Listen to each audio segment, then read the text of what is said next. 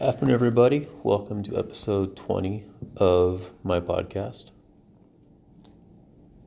I typically would read chapter 2 of my book, Super Midwife, every 10 episodes, but something happened to inspire this poem last week. If you've been following along with the podcast or even just in my life, you know that I've talked about my dad being gone.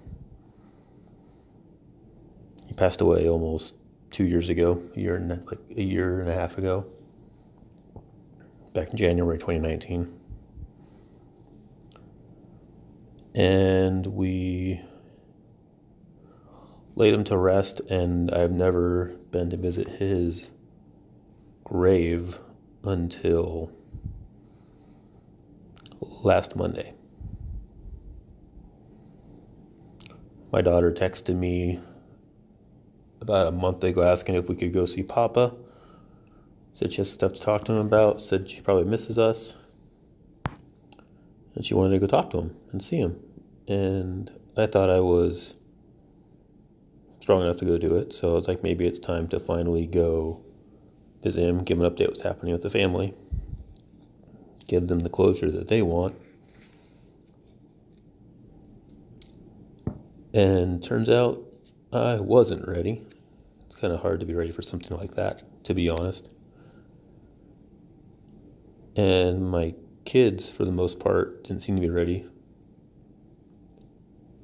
But what I said before, I don't think you're ever ready for someone to pass because you always want to have more time with them. Even if them going up to heaven is better for everyone because no one's longer in pain.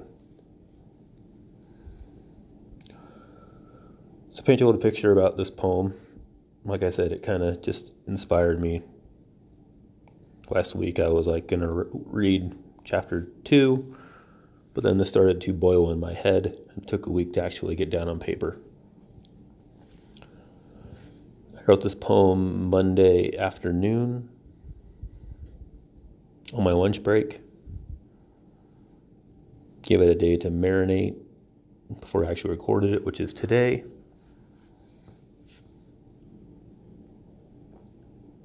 So this is the poem I'm going to read. I'm going to give you a little backstory as well. It was Labor Day morning. Like I said, I haven't gone to see my dad since we put him, laid him to rest. And I couldn't remember where he was buried. So we were wandering the cemetery trying to find the gravestone. And we couldn't find it. So that made me feel really great. Great son right there.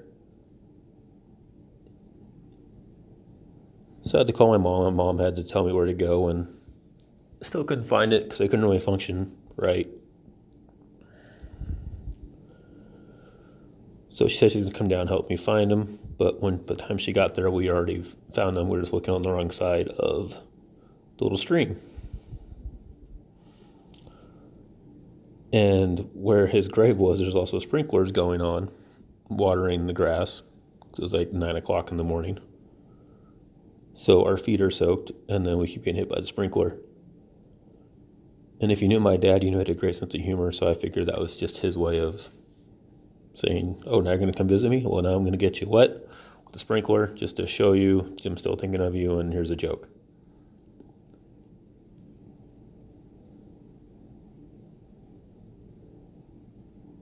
So I mentioned that in the poem. And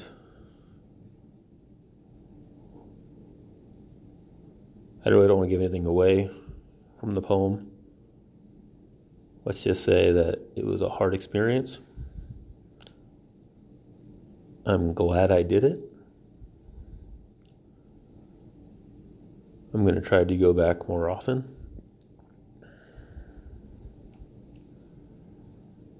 Because time heals all wounds, but it doesn't make it any easier.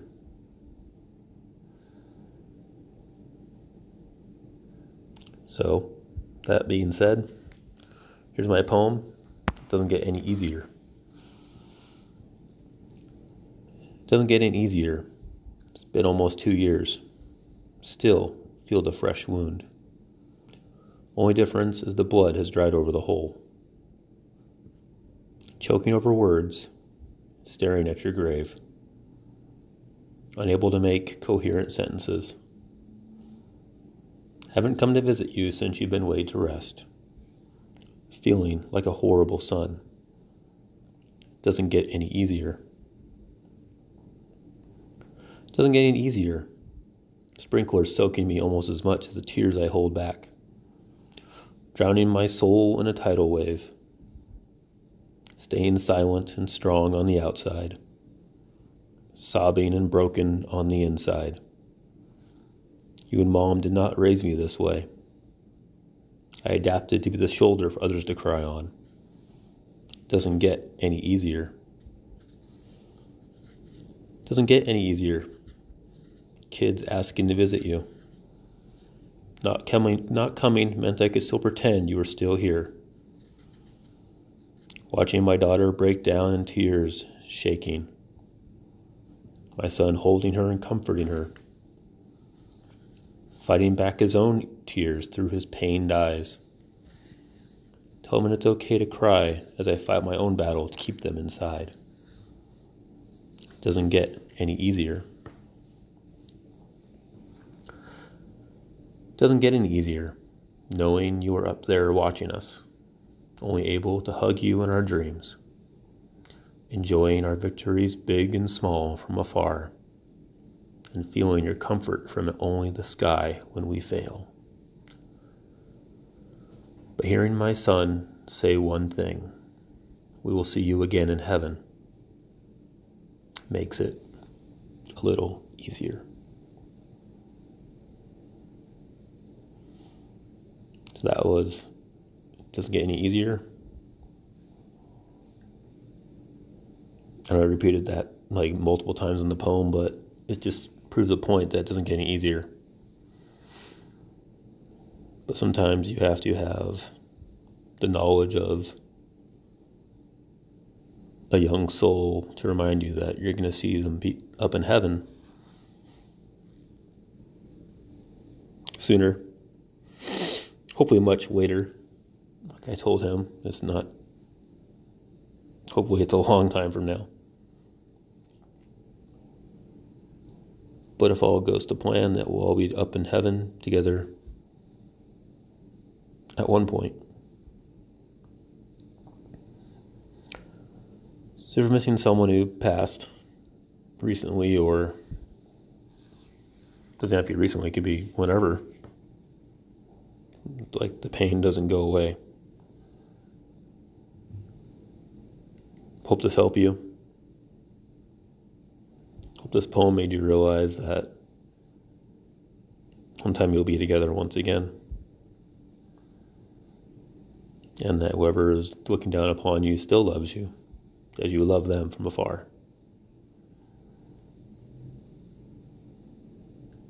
So, hope you guys enjoyed this poem.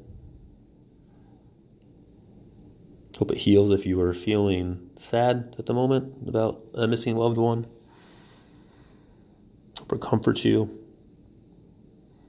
If you guys enjoyed, please share with your friends and family who might need a comforting poem about grief, about life in general. And yeah, see you next week, which will be the return of the book. All right, bye.